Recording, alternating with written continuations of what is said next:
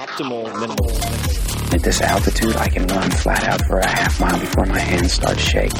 Can I ask you a personal question? Now would seem an appropriate time. What if I did the opposite? I'm a cybernetic organism, living tissue over metal endoskeleton.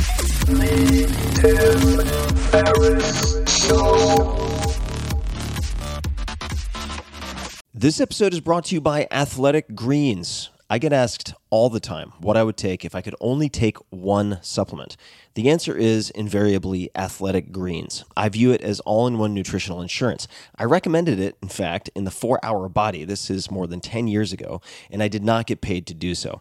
With approximately 75 vitamins, minerals, and whole food sourced ingredients, you'd be very hard pressed to find a more nutrient dense and comprehensive formula on the market. It has multivitamins, multi mineral greens complex, probiotics and prebiotics for gut health, an immunity formula, digestive enzymes, adaptogens, and much more. I usually take it once or twice a day just to make sure I've covered my bases if I missed anything I'm not aware of.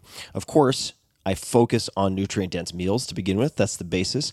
But Athletic Greens makes it easy to get a lot of nutrition when whole foods aren't readily available. From travel packets, I always have them in my bag when I'm zipping around. Right now, Athletic Greens is giving my audience a special offer on top of their all in one formula, which is a free vitamin D supplement and five free travel packs with your first subscription purchase. Many of us are deficient in vitamin D. I've found that true for myself, which is usually produced in our bodies from sun exposure. So, adding a vitamin D supplement to your daily routine is a great option for additional immune support. Support your immunity, gut health, and energy by visiting athleticgreens.com slash TFS. You'll receive up to a year's supply of vitamin D and five free travel packs with your subscription. Again, that's athleticgreens.com slash TFS, as in Tim Ferriss Show. athleticgreens.com slash TFS. The comfort of your favorite seat is now your comfy car selling command center, thanks to Carvana. It doesn't get any better than this. Your favorite seat's the best spot in the house. Make it even better by entering your license plate or VIN and getting a real offer in minutes. There really is no place like home. And speaking of home, Carvana will pick up your car from yours after you finalize your offer. Visit Carvana.com or download the app and sell your car from your comfy place. Hello, boys and girls. This is Tim Ferriss, and welcome to another episode of The Tim Ferriss Show, where it is my job to deconstruct world class performers to tease out the routines, habits, influences, books, etc., that you can use or apply to your own life. And in this episode, I sit down with Edward Norton at Edward Norton on the Twitters. Please say hello to him.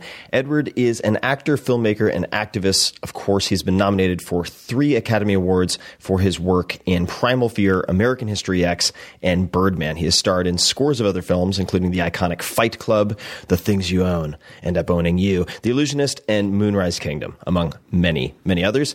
Unbeknownst, however, to many people, Edward is also a serial startup founder. He is a UN ambassador for biodiversity, a massively successful investor, for instance, very early in Uber and perhaps a half a dozen other unicorns, a pilot and deeply involved with wilderness conservation. And as luck would have it, at this exact moment, I am involved with one of his startups, CrowdRise. I have a campaign on there with Johns Hopkins supporting some fascinating psychedelic research. Check it out. It is to address treatment resistant depression.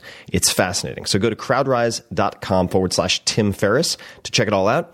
And we have a very wide ranging conversation. We cover a lot, including his beginnings, what early mentors taught him, some cool Marlon Brando stories, his physical prep for American History X, surfing, favorite books, documentaries, underrated films and filmmakers, that reindeer bell sound is Molly doing a little jig in the background, and there are also some cats and heat outside my apartment for some reason. So excuse the extracurricular sound. Uh, Catastrophe of Success would be one of the essays, for instance, his advice to his 20 and 30 year old self, and much more. One bonus, a book that he recalled, one of his favorites after we stopped recording, which I wanted to include, is Buddhism Without Beliefs. And without further ado, please enjoy my conversation with the incredible Edward Norton. Edward, welcome to the show. Thanks. I am sitting here looking out at the surfers, and I know we got to start today because you had a session earlier this morning and it seems like surfing is a big part of your life. I know this is maybe an odd place to start, but how long has that been the case? It's definitely uh, my most positive addiction. Um, I think I started. I actually, my father lived in Indonesia from like 2005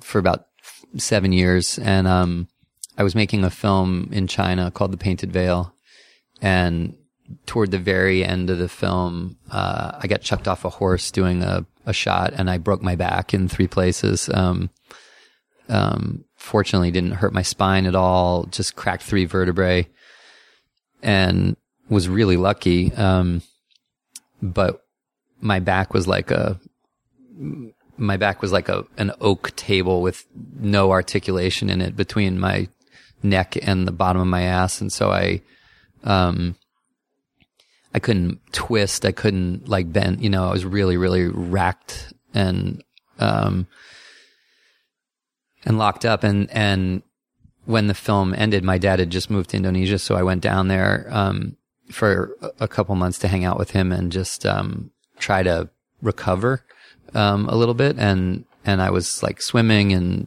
doing yoga and uh, getting massages and things like that. And I, there was a surf school on one of the beaches there, and um, I'd always wanted to do that, and started realizing that it, you know, it forced you into a reversed kind of bowed position that was exactly what I was having trouble doing, and so initially I started doing it just taking a big padded board and pat and paddling, you know, just to try to increase my endurance at having my back arched and and from there it just I got completely hooked on it. It seems to undo a lot of the sort of posturally induced problems of people who use computers too often, right? I mean, you have this sort of protracted, rounded back, and then when you're forced into that thoracic extension, even for you know a half a minute of pad or half an hour of paddling or a few hours of paddling, it just seems to undo and balance all of that out. It's um it's great. It's great physically. It's it's actually great aerobically. It's um, it uses muscles in really weird ways. Um, and you have to be nimble and retain your ability to like hop up, you know, and you have to, you know, you read, you're looking at moving water all the time. And, um, I always say like trying to figure out the micro variations in waveforms and the way they're moving at you and where you should position yourself on them is better than any video game. You know, it's, it's, there's no video game that's more complex than, than trying to read the nuances of moving water and put yourself in the right place. And it's just, I, I actually totally not facetious. I, it's a, it's an addiction. I think it, it, um, I have friends who were serious addicts, heroin addicts, you know, really struggled with things who have replaced that with surfing because it, it, it hits parts of the brain, I think, that are completely, um, uh, you know, it's like dopamine and serotonin all at once. And you, you come out of it so blissed out and kind of, um, you know, we talk, we were talking about this earlier, like, like it's like a reboot on the, on this, on your stress, on your crowded mind, on all of it. I just, I just think I, I should meditate more than I do, except I, I do surf and I feel like that's, the, I combine, I, I get the meditative value out well, of surfing. I think the, the mindfulness aspect of it is, and I'm not a good surfer, although I enjoy surfing poorly but the the fact that the train is always changing, like you said, makes it very distinct from something that you might think of as similar, like snowboarding. Right? You constantly have to be in a present state, uh, have a present state awareness of where you are relative to your surroundings, where you are relative to other people. It's just a, a it's it's a it's a necessity that you're paying attention to what's happening in the here and now. Yeah, it's great. It's a it's I. It also, you know. um I, it makes me play hooky more than I do otherwise. I, I, I'll, I'll suddenly find myself, you know, more able to, to be confident that I can push other things to the side. Mm-hmm. I can't explain it. I, I, it, it, it recalibrates my sense of urgency around my to-do list. Mm-hmm. You know? Yeah, it sort of uh, alleviates the manufactured emergencies somewhat. Exactly. Yeah. What what other uh, morning rituals do you have that you find helpful, or have you had? Um, I wish I had better ones. Is the honest uh, answer. I I'm I wish I I think I would benefit from um from creating more uh ritual morning routines that are positive, be it like exercise first thing when I'm not surfing or meditation or um anything that sort of, you know, as a matter of practice mm-hmm. starts the day in a in a in a mindful way or wh- however you want to put it. You know, I I I I I too often just let the day begin by opening up the cascade of emails or things I think I'm supposed to do or you know it's it's it's not the right way to jumpstart the mind um and I I it's probably probably um a, that's a category I should do better on So I'm obsessed with routines, of course, different types of habits. Maybe we could. Um, I've wanted to ask you this. I'm actually astonished I haven't asked you this before in our previous conversations. But when you were uh, getting ready for the role in American History X, what type of training did you do for that? What did your training regimen look like? Um, it was it was pretty specific. Uh, it was pretty specific to building mass. Like I, I'm not. Um, doing that film created the strangest distortion of perception on me, and I know that's a weird thing to say, but like, um, it was. It's unbelievable the degree to which that film and the magic of camera and art and black and white photography and all these things made a lot of people think that I was uh, a larger and tougher person than I am. like like people who know me, I think almost couldn't believe what was going on after that film because like I- you know I'm like six feet tall and I weigh 160 if I'm, you know, not in great shape. Like I have thin wrists. I'm not, I'm not a big, um, I'm not, I'm not naturally big. So, um, it was, so it was a, it was a challenge for me to, to, to put, you know, that kind of weight on. And, um, so I just did, you know, many things you'd be more familiar with than almost anybody. I, I, you know, I, I, I calorie loaded. I, I, a lot of lifting. Um, for a long time, for, for the, for the first portion of it really just didn't, you know, concern with like, um, like leanness at all. Just, just tried to get muscle mass on. Um, I wish I'd had your book back then, but I didn't, uh, you know, I didn't, probably would have helped me out. But, but I, you know, I did my own version of it. Um, um, increased, increased diet, increased protein, all that stuff. And then, and I, I did it sort of the old fashioned blunt force way, mostly just a lot of, probably much more than had I read your book, sort of, you know, your, your minimum effort, um, uh, kind of maxim. I was probably going way beyond the bell curve in terms of effort required to get the result, but that's what I did. And then as we approached the film, um, I moved into kind of like, you know, just fat burning mode. And I, I was, I was running, I was doing everything I could to lean out because the, the camera is a camera is a magical thing. It doesn't it doesn't actually see absolute scale. It it really only sees things relative. So you don't know how tall Al Pacino really is unless he's standing next to you know Schwarzenegger, like or whatever. Like you, Right.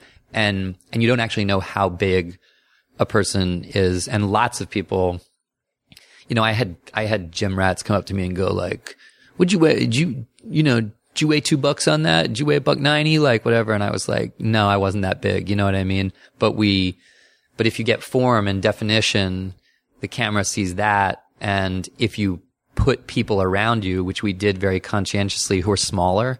So like the, the actor guy, uh, Torry, who played the, um, the guy in jail, the black guy in jail who he becomes friends with.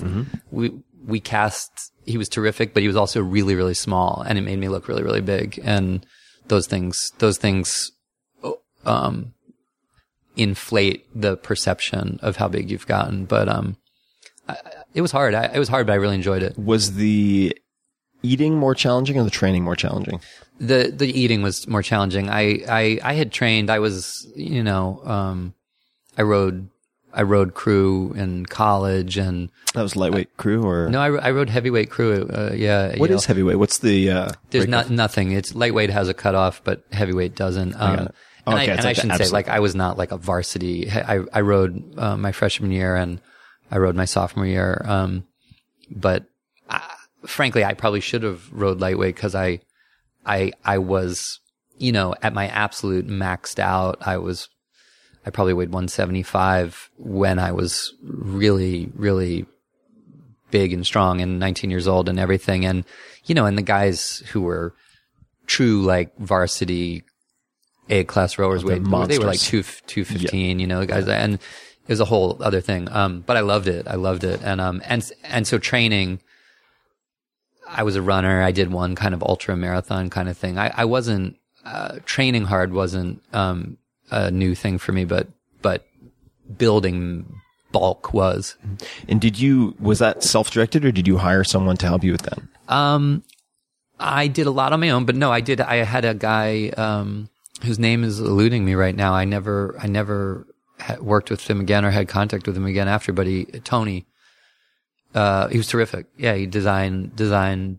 The protocol d- for you. Yeah, designed it for me, and um, When uh when were you introduced to acting or how did that come to be? And I try and I did do a fair amount of reading and for whatever reason wasn't able to pin it down exactly. I mean, the summer camp came up, but I don't know No, where I- things I, began. I mean, mostly, my, you know, my um, my mother was an English teacher. She was a high school English teacher and was a real theater aficionado. Both my parents were theater aficionados and film lovers and stuff like that. And um, but my they exposed me very early on to to theater and plays, and I I I had a strong pull toward that from the time I was five years old. Even I started. I I a babysitter of mine went and I signed up um, at the theater at the theater arts program outside of school that she was involved in, and that's how, that's how I got in, involved in it. Um, and I went, you know, I went through ebbs and flows. I loved, I loved it. It wasn't, it wasn't like I knew I wanted to be an actor. I just liked doing it, and I loved writing stories.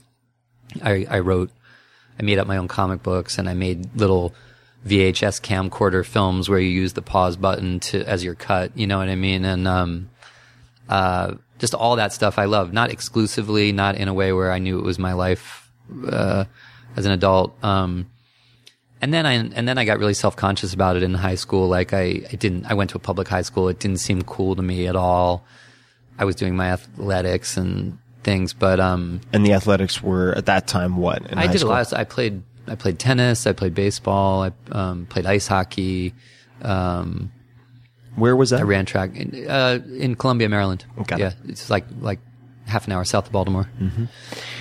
And who, who were your first then uh, mentors in the world of theater, acting well, the or woman, performing? um, the woman who created this this local um, theater arts school in our community in in uh, Columbia, Maryland. To- her name was Toby Orenstein, and it's crazy to say, but she really was. Um, I, still think she's one of the great minds I ever encountered on theater, the craft of theater, the craft of acting. Um, she was not a uh, a regional theater hobbyist. She was like I she was my Stella Adler really like when I was young and infused us when we were really young with I don't know a sense of seriousness about it and uh, of you know cra- like when you're young and you know told us to read and told us to like be erudite on plays and and it was it was really interesting and then um uh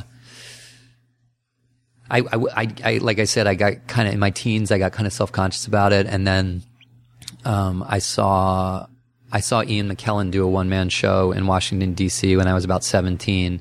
And it was, it was so, it had such a huge impact on me that I, I, I thought, I thought, wow, this is something you could actually do as a, as a, as an avocation. You know, I mean, this is something that you can do as an adult and it's, and it's like big and important and meaningful. That's how I felt about it. And, and then I still didn't really co- uh, have a notion that I was going to commit myself to that until a couple years after college, even. A couple years after college. What Yeah. was your major in college? Or what I did you studied history. I got a degree in history Did you with a focus on Asian studies and languages and stuff. And the if we if we go back to and I'm blanking, I apologize. What was her name again? The uh, the first woman, the Toby Orenstein. Toby. Yeah. What could you tell a story or give an example of what type of thing she would emphasize when she was working with you guys, or, or any particular? Um, I mean, I think she just memories kinda- of her. Uh, she was a great director, great. Um, mostly, I think you know, I think a lot of people would say that someone in their early life.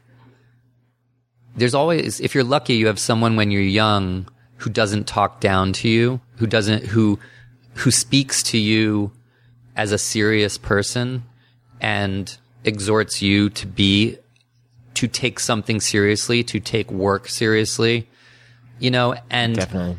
and if a person does that in the right way, you feel elevated. Like as a young person, you feel elevated. You feel like someone is, someone's saying to you, Hey, you want to be taken seriously? Then take things seriously. Do the work. You know, um, don't coast, you know, and, and, and I'd say that's what she gave. Later, when I was in New York, um, I had a teacher named Terry Schreiber who ran a terrific the- theater studio in New York, acting studio in New York, and um, he, I would say, I've often said about him that the thing I admired most about him was that he was a like a pluralist, and by that I mean he he was he basically kind of he basically you know rejected this notion that that has infused I think a lot of the training of actors that that a methodology is a is you know that like one methodology holds the key to anything. He was like basically like all of these things are uh, like what a, a forehand, a backhand, a volley, a serve are to a tennis player. So that is, you know, the, the Lee Strasberg method, the Stella Adler imagination focus, the the Sandy Meisner, you know, exercises.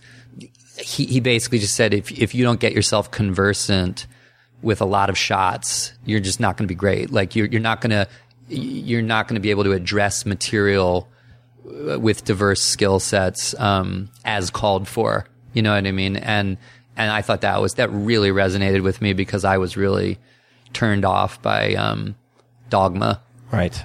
Sounds like the Bruce Lee of of acting and performance, and the sort of the, the uh, Yeah. accept what is useful, reject what is useless, and Yeah. what is uniquely your own type. Exactly, exactly. I, I. I never thought of it that way, but that's yeah, I, I agree.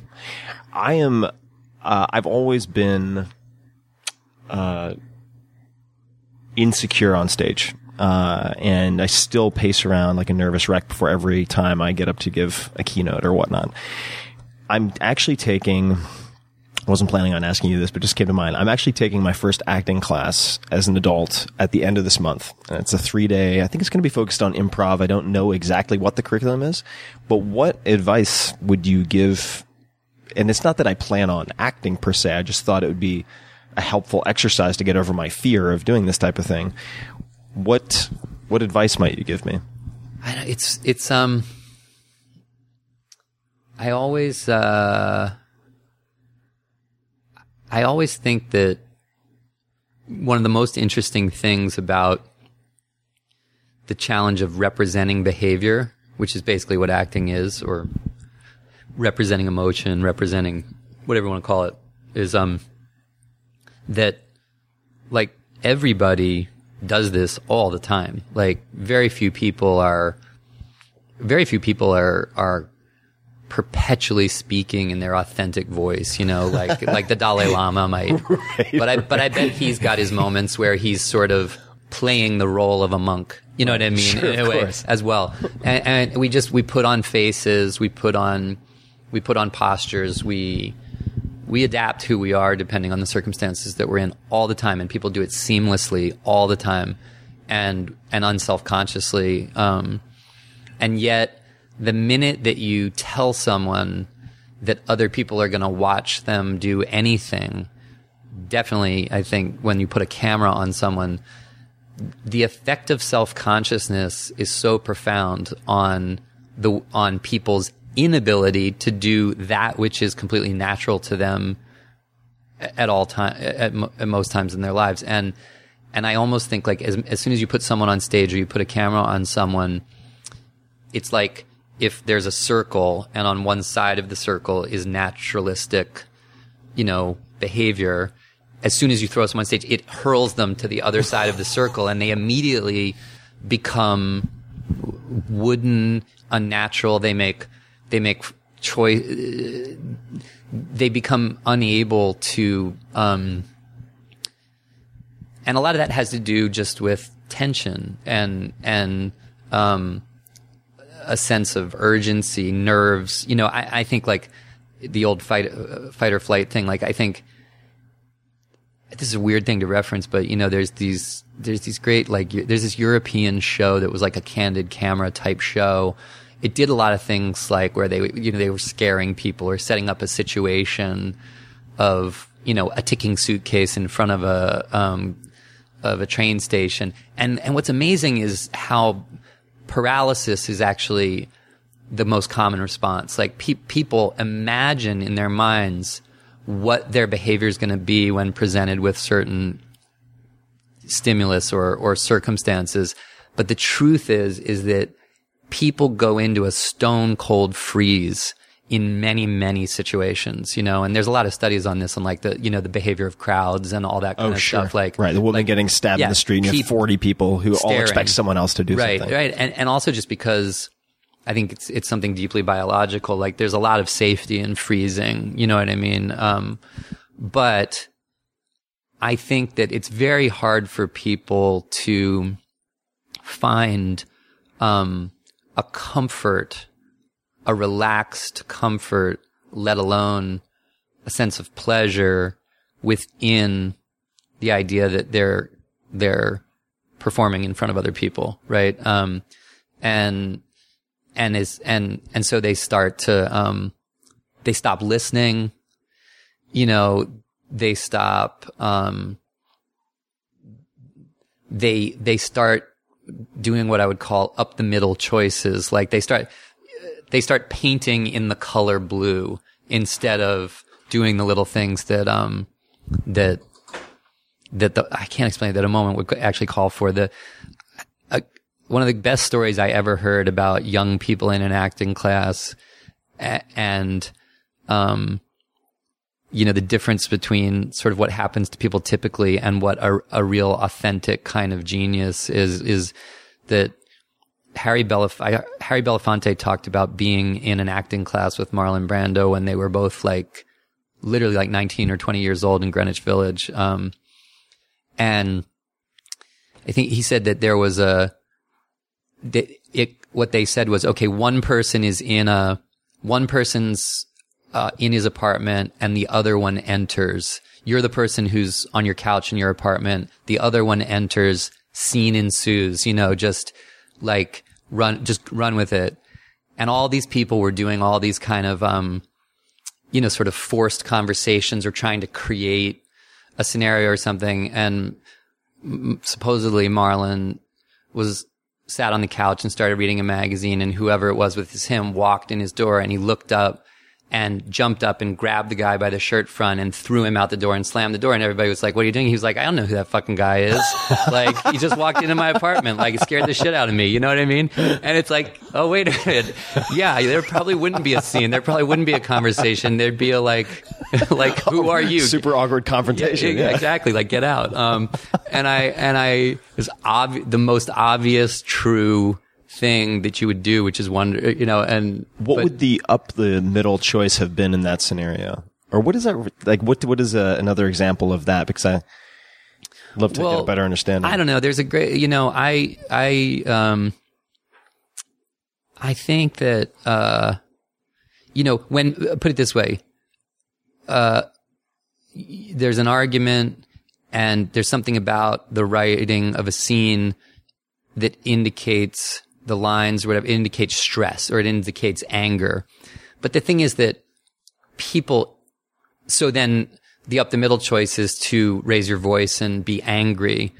But, but what we all, I think, know on some deep level when we watch people performing who, who really grab us is that they, they, they have an intuition for the choices that reflect the way that those things actually manifest themselves sometimes. Like people who are angry, you know, sometimes laugh. Um, they laugh, they laugh or they, or they go into silence or they go into slow burn. Like, like anger doesn't mean volume, but, but, but if there's an exclamation point on the end of the sentence in the script, they'll go with that exclamation point as opposed to, um, there's a great, there's a great, um, there's a, there's this, a film I love called The French Lieutenant's Woman. Um, the French the French lieutenants? Lieutenant's Woman. Yeah, it's Meryl Streep and Jeremy Irons, and um, uh, I think it's uh, I think either Harold Pinter or Tom Stoppard wrote the script. I but um the there's a scene toward the end when Jeremy Irons. Excuse me. It's okay. Jeremy Irons' character has.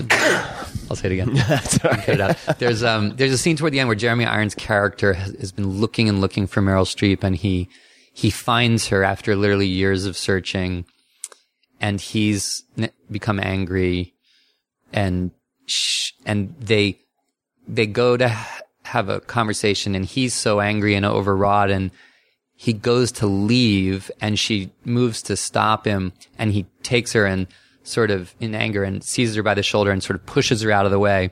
And and it's it's one of those things the camera's set three steps down in a low recessed room and they're up these three steps. And clearly it it, it was a, a a- planned thing where he throw her and she did a you know a staged fall down sort of right into the camera and and very dramatic. And then he, he's he's struck by his violence and he goes to pick her up and and the scene continues on.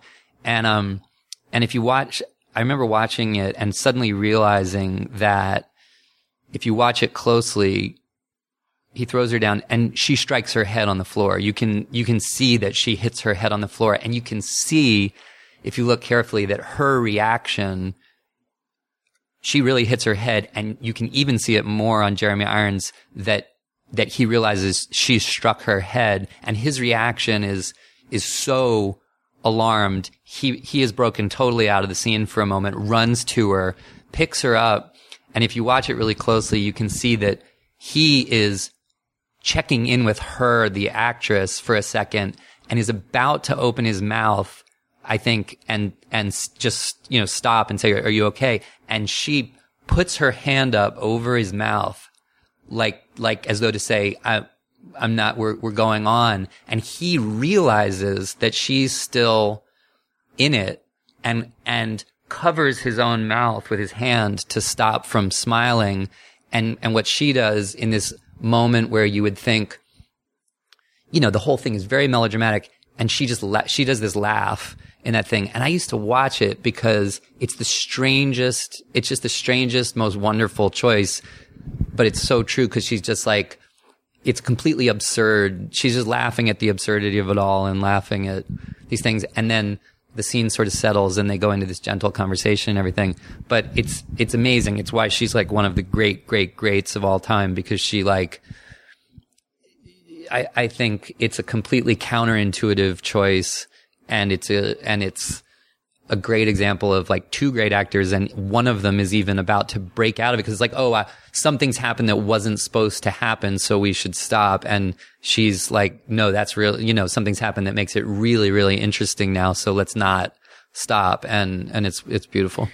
that uh, sort of level of judgment under duress. It makes, I was just thinking of a battlefield medic or something like that. I mean, having the presence of mind to put the hand over the mouth. I'll have to watch that. I haven't seen it. yeah, seen it's that. good. I, I asked them both about it uh, and got confirmation that that's what happened. So I'm, I know I'm not like uh, imagining it. If you were, say, directing a film and you had the opposite experience, you had a, a novice actor who was intimidated, say, by the people around them and they were paralyzed for whatever reason or being too robotic, what, what would you do or say to kind of knock them out of that?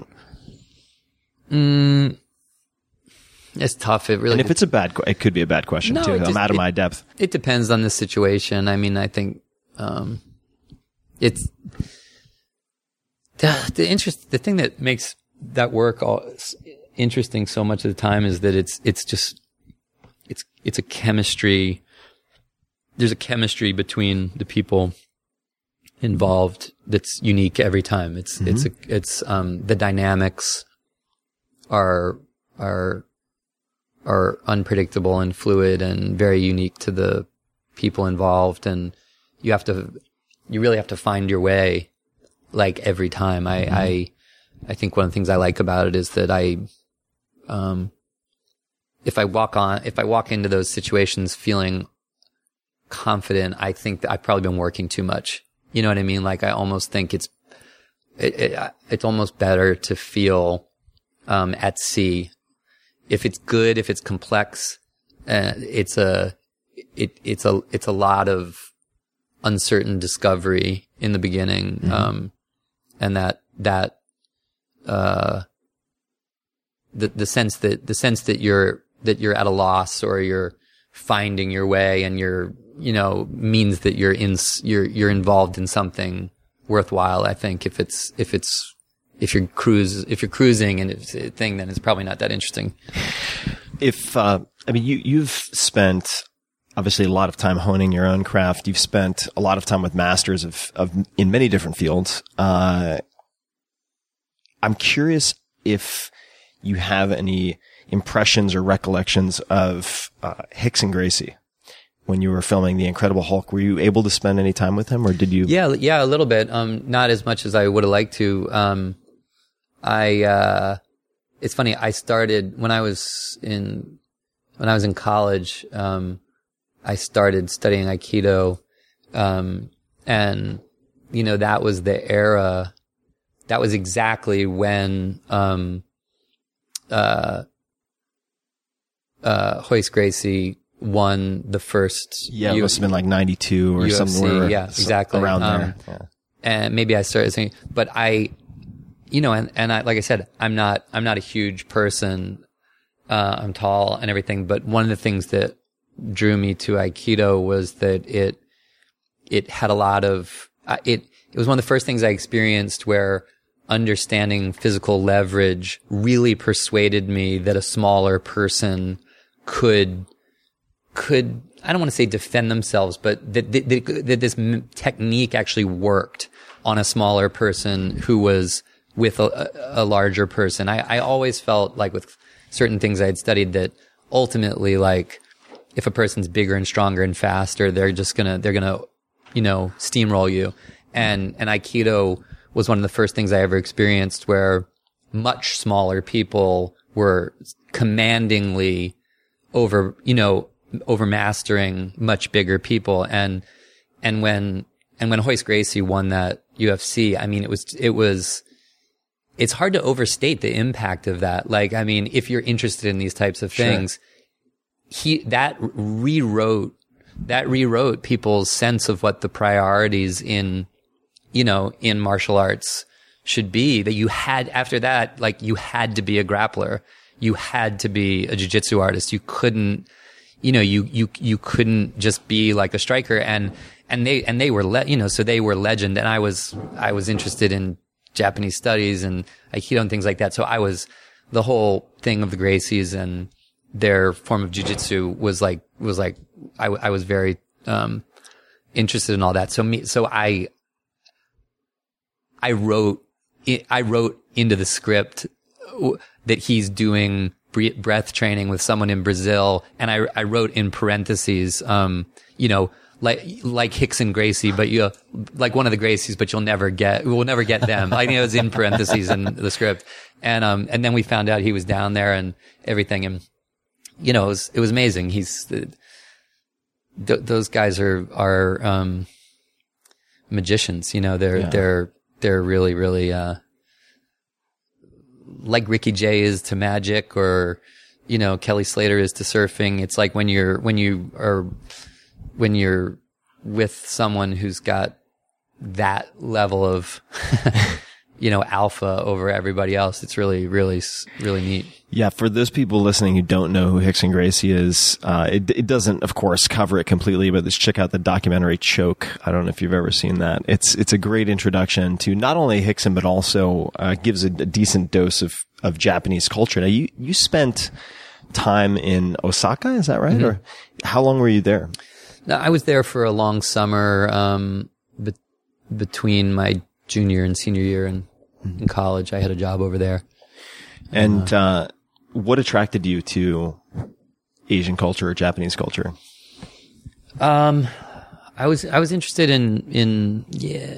I mean, I wish I could say it was something more evolved uh, than than um, the Richard Chamberlain miniseries of so- Shogun, but I think it was that good I- miniseries. Yeah, I think I saw I when I was a kid. I think the Shogun was on. Then that I went and read Clavell's book, and then and then I you know devoured a lot of his Asia sort of historical novels and thought they were really neat. And and then it um you know it uh it it kind of grew from there, and then um I became interested in in in Buddhism, you know, history of Buddhism and stuff like that, and um Japanese aesthetics really appealed to me, and um, the idea of Zen really captivated me when I was like in my late teens and stuff like that. And I, I um, that that, that was all just what pulled me into it. And then, then uh, uh, I love spending time over there and stuff. And then you know, and then one of my advisors, one of my professors was one of the great Chinese, modern Chinese, um, historians, Jonathan Spence, and um, he wrote like to me the definitive book about modern Chinese history called The Search for Modern China, and um, just Death of Woman Wang to Change China. All these great, great, great books, um, and uh, and he was a phenomenal. He really activated history. You know, he he really like was one of those people who I thought his lectures were just fantastic, and um, and um, that that drew me into that interest. Why did you decide to major in history? Um, because I realized um, my freshman year uh, that I had no natural uh, Mozart like talent for math, and so that my dreams of like being Carl Sagan or a great astrophysicist were probably going to be hampered by my um, by my poor grasp of even um, you know complex math, let alone like physics and uh, so I so that became a hobby and a passion, but not you know. And I realized I I probably was a humanities major. um, but I no, I I. I I really I've always really liked reading. I've always really to me like studying history and travel are almost like the same thing. It's like I, I having a sense of like you know how things became the way they are and how people became the way they are is really interesting to me. Uh, Humans of New York. So I've had uh, quite a few fans ask me to uh, explore this a bit. Can you explain to people your how you came to be? What is Humans of New York, and how did you come to be involved with it? Um, I'm not involved with it. Uh, to be clear, I, I, um, my Or sister per- turned me on. Yeah, my se, my yeah. sister turned me on to the site. Um, and and I think a, a couple of my friends in New York mentioned it to me, and it just um, I liked it. I th- I thought the site was really.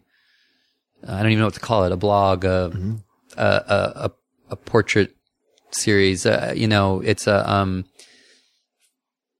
It remind not to be too academic, but the the there's a great um there's a great American cultural anthropologist, Studs Terkel, you know, um, and he, Studs Terkel was like the, the great chronicler of American working man and the, the common man kind of, pro, you know, he, he was the, the depression era version of, of that. And, um, and I feel like, I feel like what this guy's got going with Humans of New York is like a modern day Studs Terkel kind of, um, thing. And I, and it's, it's just great if you're a New Yorker or anybody. It's a, it's a really, really cool, um, vantage on, on just people.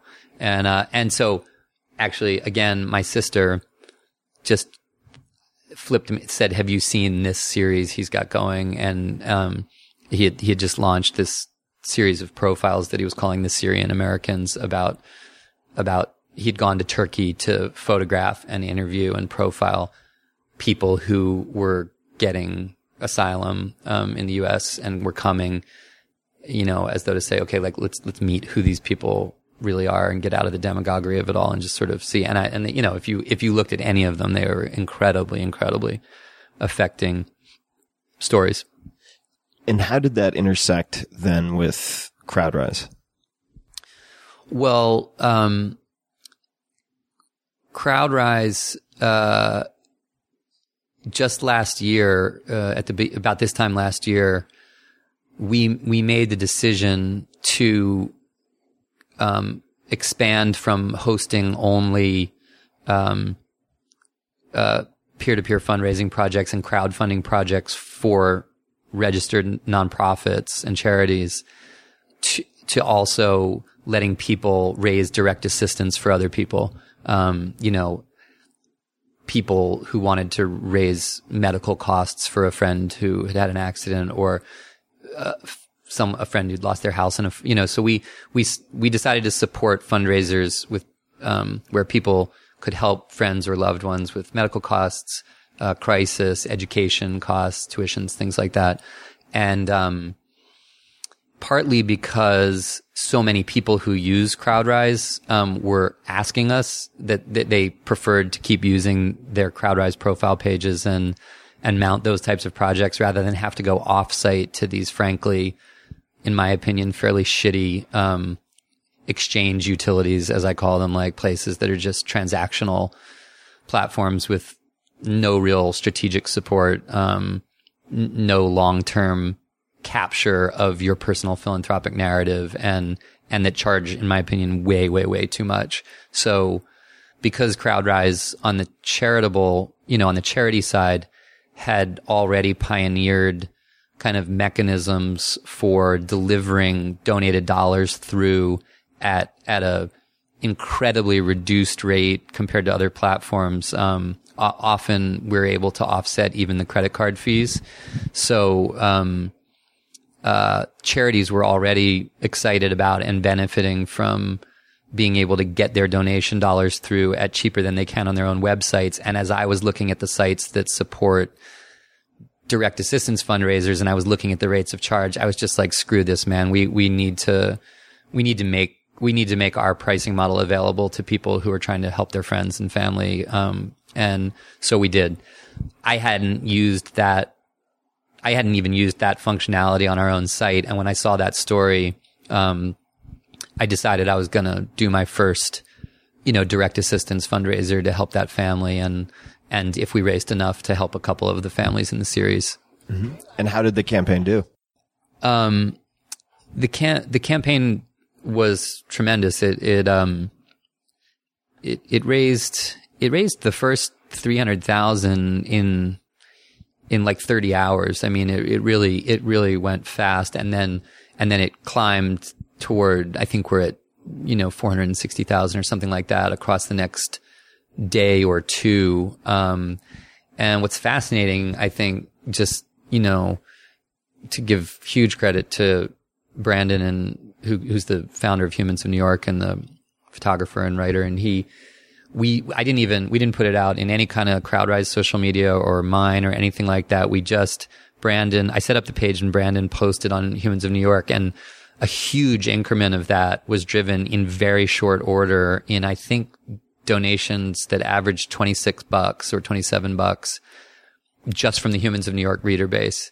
and then we expanded it. We let some media be done on it and stuff like that. And I think when all said and done, we'll probably get up to half a million. But um, um, I, I loved it. You know, I, I, I, loved seeing, I loved seeing that, you know, for the price of um, three venti frappuccinos, people could, without putting any kind of a dent or making any kind of a stretch in their own capacity, just make the the emotional gesture of responding to a story that touched them and and demonstrate that in aggregate if people will do this you can you can generate transformative impact um, uh, as a crowd. And that's that's the essence of why we set CrowdRise up. And i think um, uh, it was it was it was pretty thrilling. Like we had a lot of people on the CrowdRise staff and Brandon at Humans New York, we were all just like, you know, we were all pretty pretty emotional about it. It was it was really it was really cool to see it unfold. And I think, by the way, again, that wasn't. It really was not a function of anything particular to my public profile at all. It, it it really wasn't. It was driven. I think it was driven almost exclusively by the authentic passion of the Humans of New York reader base, who also were responding to the story and just were happy that someone had created the vehicle to all gather around and respond together. And I, and I think that, you know, I think that that's available to all of us. That's what I like about it. I don't, I don't think, um, I think uh, you and I were talking about this earlier. I think, you know, we're in this very strange time where like resource concentration is a real, you know, it's a, it's a real thing. Like people can say whatever they want, but the, the relative share of, of, of national wealth is being held by in larger and larger increment by fewer and fewer people. And at the same time, we're cutting, you know, aspects of the social safety net and food stamps, as our friend Tony Robbins points out. And, um, and I think that, you know, one of the things that's exciting about the, the networked world and the sort of the distributed the, the empowerment of a distributed culture of people outside of government agencies, outside of corporate constructs, outside of everything to be able to assemble and rally together is that people can proactively address things like that. We can move resources without anybody else's say so.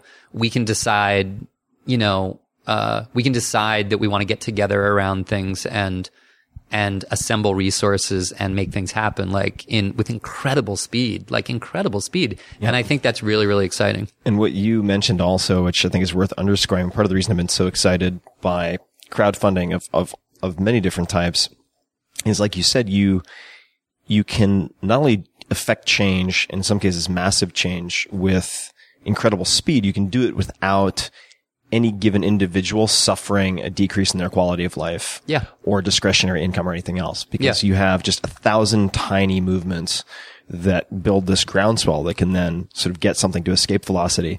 And, uh, I've, I've had a fantastic experience working with the CrowdRise team. And, uh, for those people interested, and it, you mentioned Tony, Tony's also behind this, uh, I think that, you know, depression and sort of the, um, mental health research uh, in the U.S. has a long way to go, and particularly with uh, a class of compounds that could be called entheogens, they could be called psychedelics, but I'm working with a team at Johns Hopkins, Roland Griffiths, and we're looking at, uh, or we will be conducting a pilot study using psilocybin for the addressing of treatment resistant depression. So depression, major depression that uh, in subjects that has not responded to SSRIs or other types of therapy.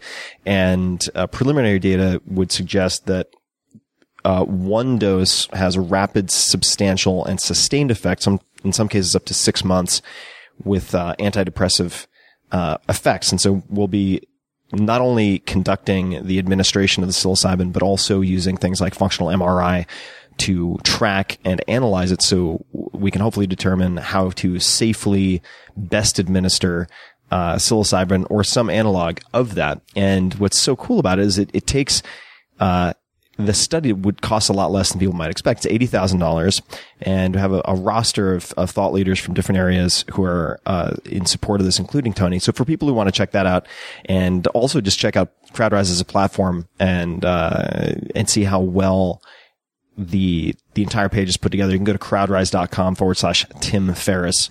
Whether you know how to spell it or not, any misspelling will probably go to the same place. So crowdrise.com forward slash Tim Ferriss, and I'll link to that in the show notes. Uh, is there anything else you'd like to mention about? Well, no, I think I think I, I do. I love that we're gonna we're gonna work with you on this because I also think that um, uh, I was having this conversation with Tony Robbins yesterday um, because he, like you, has a terrific um, community of people that rally around the ideas and um, and that you that you share and pull together and source for people. And I think um, I do think it's again, it, it to me what you're doing and the notion that it doesn't matter that Tony could write a check for it or you could write a check for it or whatever. Right. The the notion that that you can open up a serious conversation about a blind spot, you know, a a, a, a, a blind spot that we've got about, you know, um, um, the potential in something, uh, being taken off the table as an opportunity for people because it's going to get, you know, lumped in to a category of, of drugs viewed as negative. You know what I mean? And, um, and is just, it's so, it's, it's crazy. But the idea that, you know, there's actually, in many ways, I think there's much more potency in the idea of, of people of common mind about the rationality of something rallying to the tune of 25 bucks a piece to collectively say, let's, let's make this happen. Like, let's make this happen. We don't need a foundation. We don't need a rich person. We don't need a, uh, you know, say so from, um, the NIH. We're going to make this happen. Um, I think it's, I think it's like actually kind of like a 21st century expression of, um, like if you go back, if you go back and read uh, uh, de Tocqueville's Democracy in America, you know, he's this French guy visiting America in the 1830s or whatever, and w- commenting on like what is it? Like he basically one of the most notable things he says is he goes around and says like these people just start organize they just they just get together and get things done is basically what he's saying he's like all he comments on all the civic groups and all the community organizations and all the trade you know he basically is amazed by what um what self uh, pro proactive self organization Americans do. And this is, you know, nearly 200 years ago. And I think, and I love it. I think this is exactly what you're doing is exactly that. It's like saying, um, Hey, in this forum that you've got, we, we can get this done. Let's, let's rally together and do it. And I, I think that's, uh, I think we've only really scratched the surface of, of the potential in rallying crowds of people around needs, ideas, um, you know, businesses. It's, it's, it's, um, we're, we're in the, we're in the earliest, earliest infancy still. Um, maybe not the earliest. We're, people, people who poo-pooed it at first have now had to acknowledge that it's a a force, but I think it's still got a, I think it's still, um, gonna mature and, and become an even bigger, um, part of our, of our kind of cultural practice almost. Oh, I agree, and I, I think that you know the reason, just to build on what you said, the reason that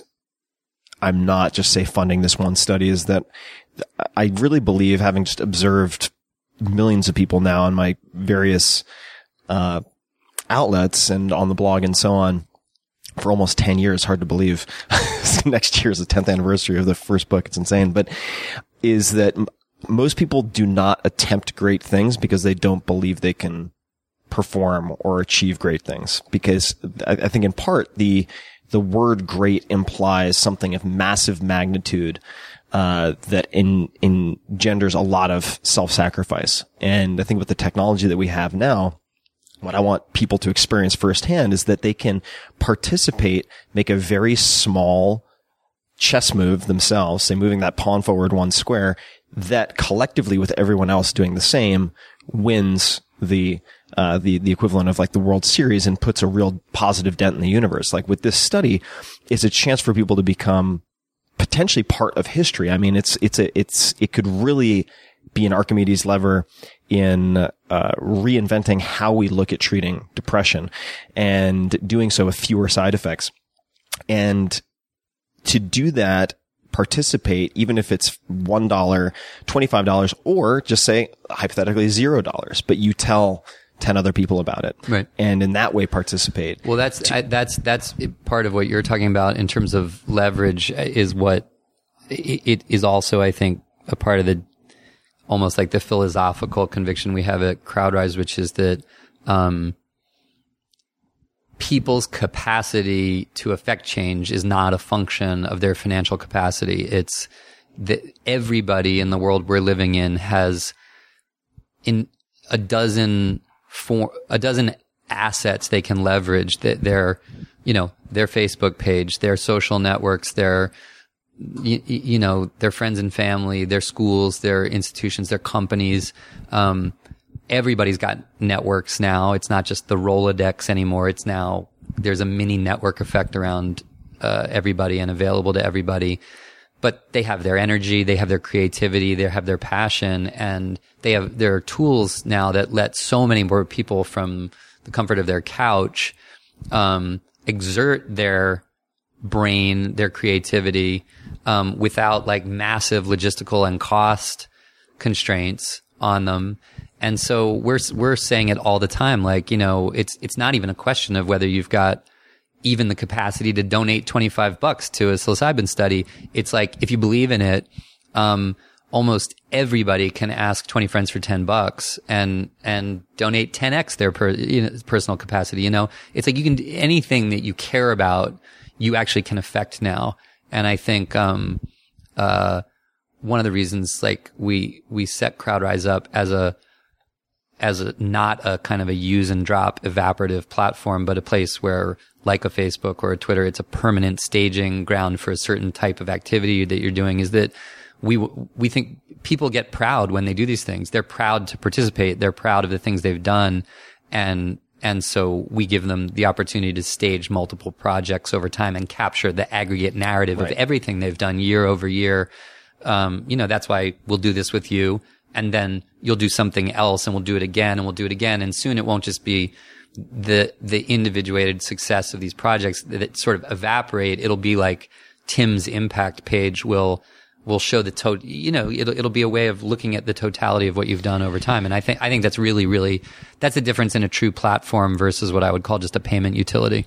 No, I, and this to me is, uh, this has a lot of, uh, for those people who've heard my, my podcasts with James Fadiman or, uh, Dan Engle and Martin Polanco. I mean, this, these types of compounds have had a huge impact in my life in ways that I couldn't have imagined possible. And so it's, it's less a transaction or even a campaign in my mind, uh, than, the beginning of a movement. And so I felt like it was, it was the right match. yeah, you want stickiness. You know, you want you want recurrence. You want like um, you want uh, a a micro platform turnkey made easy for you that that becomes something that can sustain. You know. Do we have some time for a few more questions? Yeah. When you hear the word successful, who is the first person who comes to mind and why?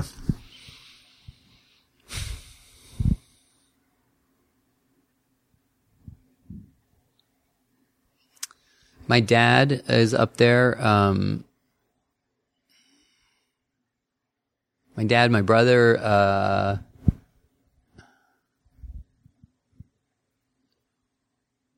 you know, I I'm not sure. I'm not sure. Um,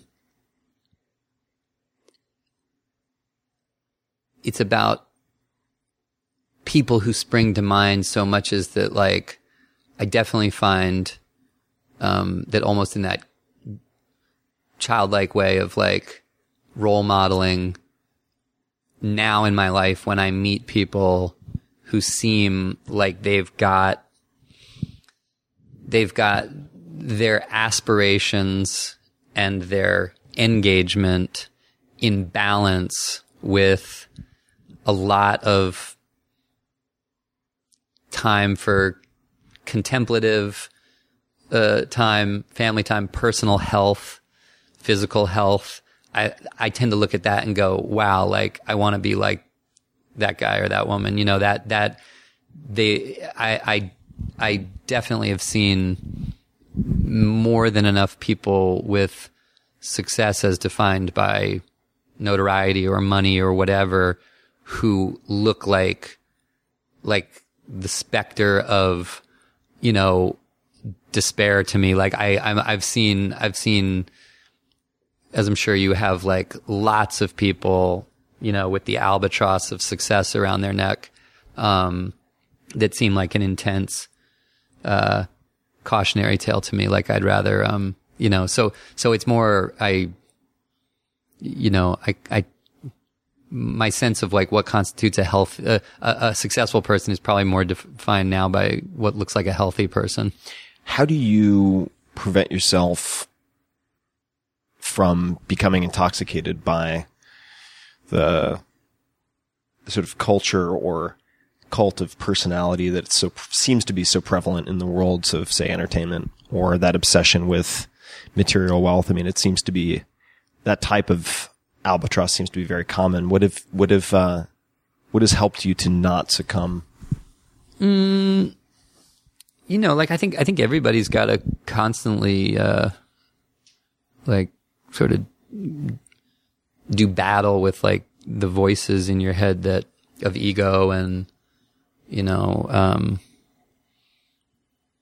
I mean that's what Birdman was all about. That literally I think that the beauty of what Alejandro took on in that film was being honest about the degree to which voices in your head like just hammer at you and hammer at you and hammer at you about what you don't have and what what you ought to be aspiring to and um mattering you know in the world and and um and I think that anybody very few people are are are really free of that but um but I think that um, living in New York helps me oddly, just because it's not it's not a film industry town. It's not. I, there's so much going on there, and there's so many things I'm interested in and involved in. It it it keeps my life diverse, and um, and when I'm out here where we are, like I I do find that like you know like being in the water and being able to hike and I'm a pilot, so fly, you know, flying and t- there's just things that take you out of your things that take me out of my head help a lot.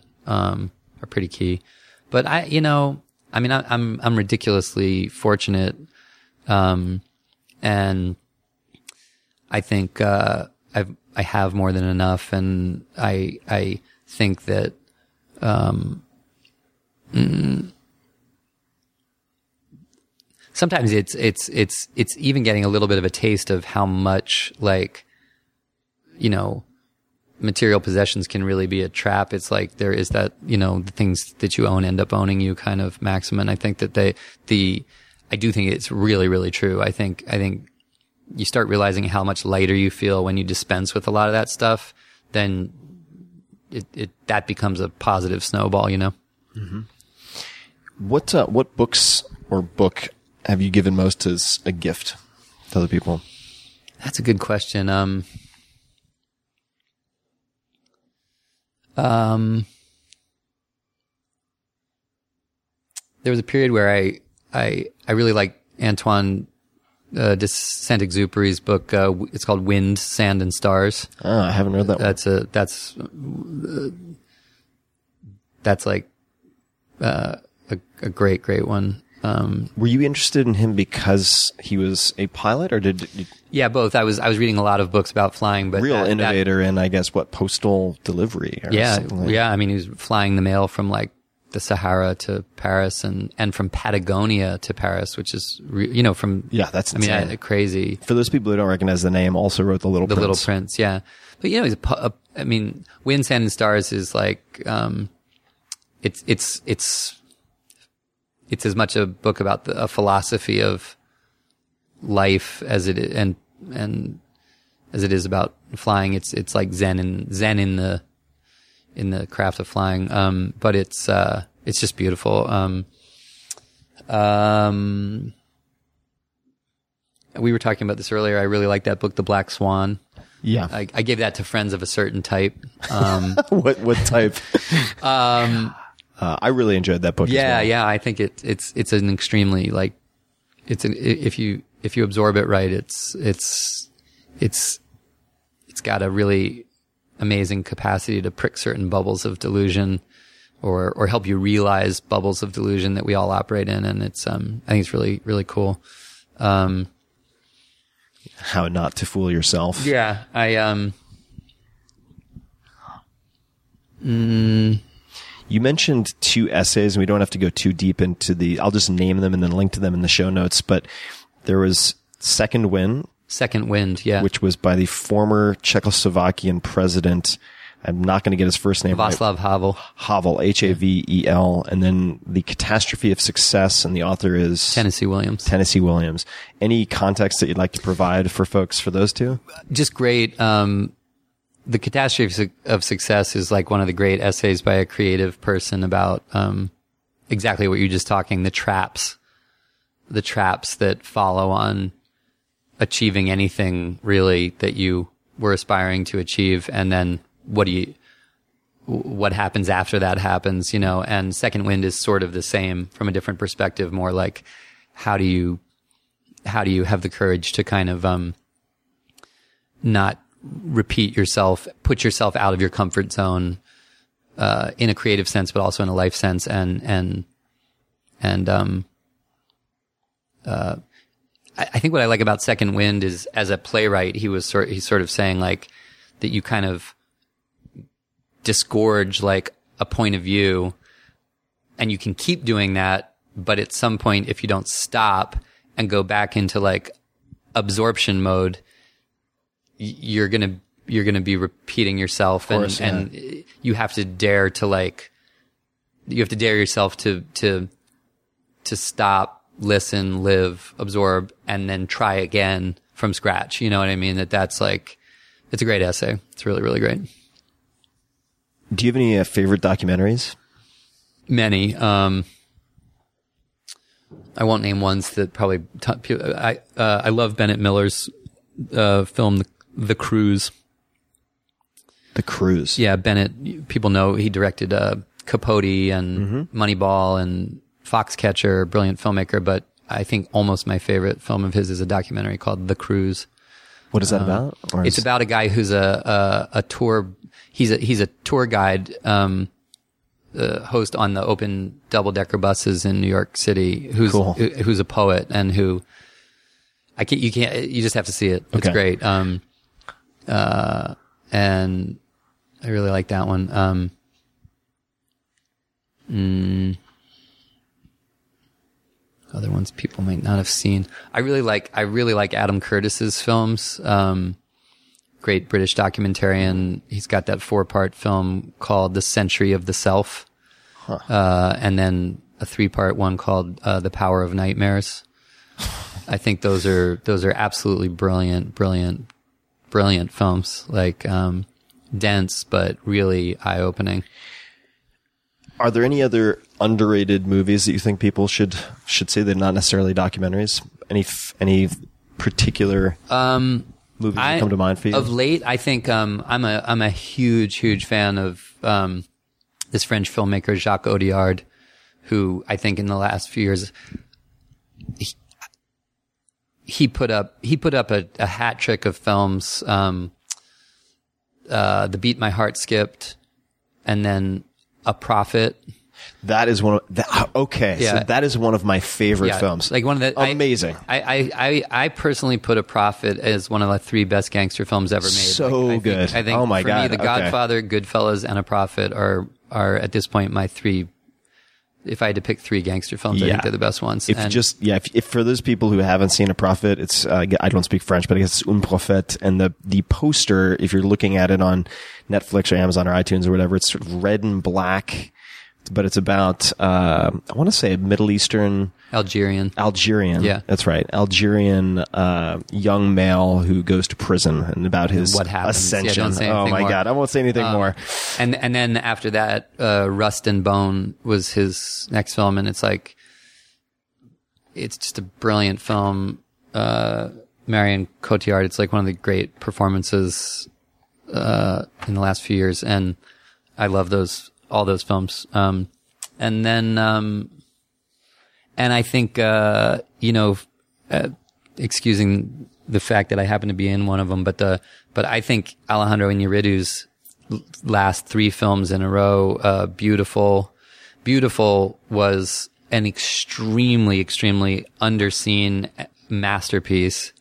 Um, it was Iñárritu's film prior to Birdman, and it's a masterpiece. Um, It's just called Biutiful. yeah, spelled spelled wrong. Uh, it's a masterpiece, and it's it's absolutely brilliant. And again, like, one of the greatest performances of a, in a long time. And and his the third in his triptych, I think, is The Revenant out right now. I, th- I think The Revenant's w- one of the great films I've seen in the last many years. It's like it's an absolute unqualified masterpiece. It's just it's just it's like a Native American spirit myth or straight out of a Joseph Campbell myth or something. It's just it's just a magnificent magnificent piece of filmmaking.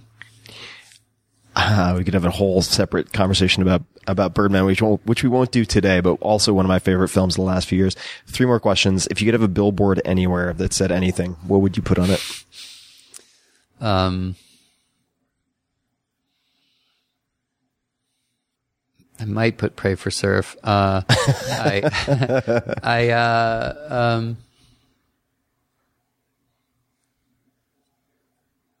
I don't know. I, I might put the name of certain people from high school, like, and just say like so and so, comma, how you like me now. no, that would be very unevolved. That would be very, very unevolved. Um, uh, but uh, no, uh, I, I, I don't know. I don't know what I would put on it. I'd, um, We can come back to that too. I, you know what? I, you know what? I, I, no, I'm changing my answer. I would put, uh, I would put Paul Rudd's cell phone number, uh, on it. it, it would complete, it would complete a long running, um, uh, series of jokes that would just be perfect.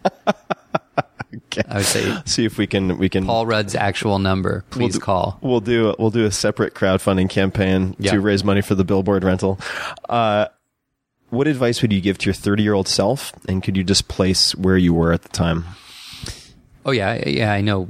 I was I was on the last two days of shooting a film I was directing when I turned thirty, and um, I, I think at, I might tell myself at that phase to um, commit myself to a few fewer things than I did at that time. That I'm still that I'm still feeling obligated to, and that maybe I wish I, I, had a few less of those things. Um, like I think my aspir- my aspiration and my sense of my own energy and time was like limitless at that time, and now, um, some of that has become a, a, a cage of obligation that I would like to, uh, um, uh, Unlock. unlock. Yeah, yeah. But I'll get there. Senior year in college, what advice would you have given yourself? Um,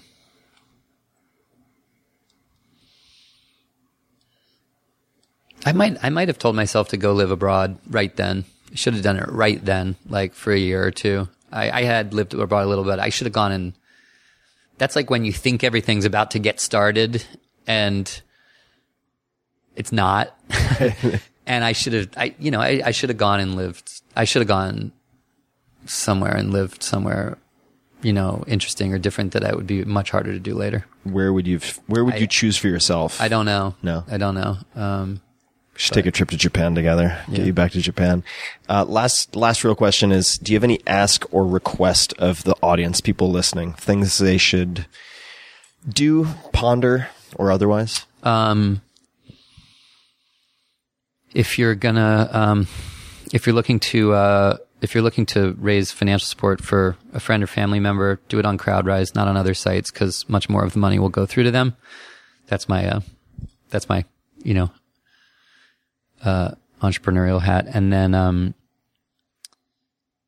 uh, mm, I think, uh, uh, I'd say, and I'm not even joking. I think like, um, you know, stay tuned into communities like this. I think, I think it's, uh, I think these things are really cool. I think, um, you know, maybe in a, in a sim, put sim, put more simply, like just participate, you know, in some, what I think's cool about what you've assembled is I think it's, um, it, it's, it's driven by people's desire to like, uh, not hack life, but, but, but be proactive and participate and not be apathetic. And I like that. I think that's, I think that's a, um, that's a positive community. And I think, um, I think, uh, we all, we all get really tired. You know, I think pe- pe- modern life is stressful and tiring and confusing. And I think it's, um, I think, uh, you know, Nietzsche has that great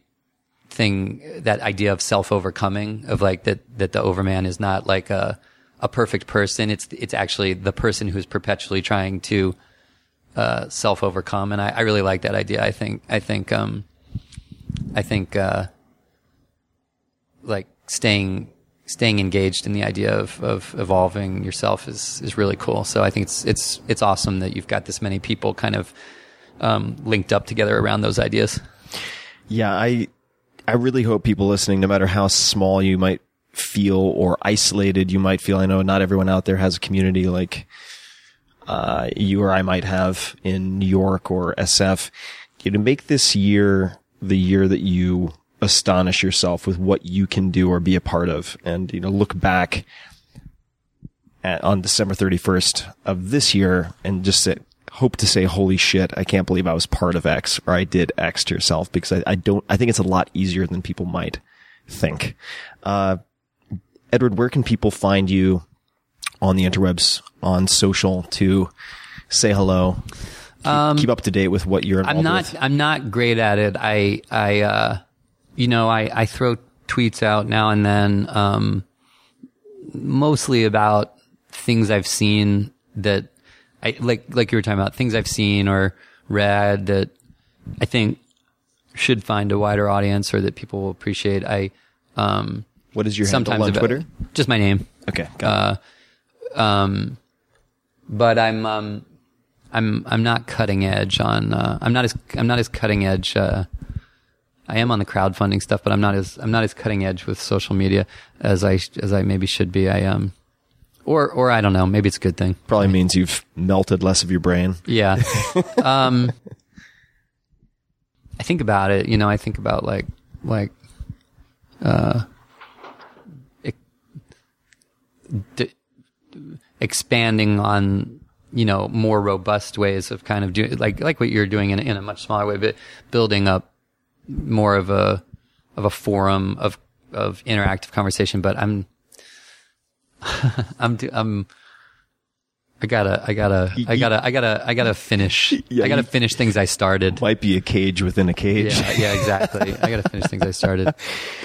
this is always fun. I, I enjoy hanging out, and uh, I appreciate you taking the time. Definitely, It's, no, uh, super fun. I, look- I, I, I really, um, I've, I've, I've really enjoyed your books. I've enjoyed the kind of, uh, I've enjoyed them as a resource, and um, and I think uh, uh, learned a lot, and and um, and I think it's, I really do think it's cool that that what you've cultivated is is people who are people who are interested in uh, in in ex- in continuing to explore. You know, like like I I think it's it's um, that idea.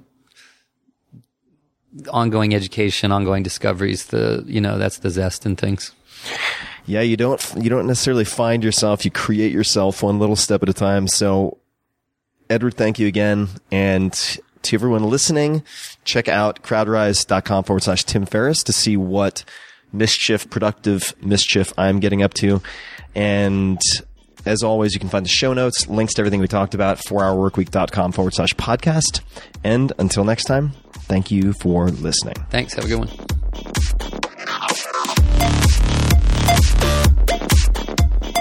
Hey guys, this is Tim again. Just a few more things before you take off. Number one, this is Five Bullet Friday.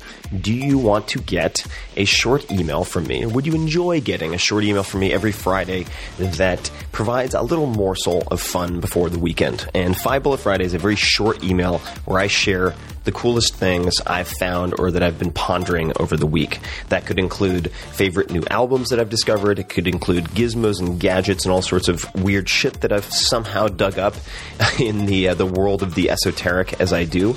It could include favorite that I've read and that I've shared with my close friends, for instance. And it's very short. It's just a little tiny bite of goodness before you head off for the weekend. So if you want to receive that, check it out. Just go to 4hourworkweek.com. That's 4hourworkweek.com all spelled out and just drop in your email and you will get the very next one. And if you sign up, I hope you enjoy it.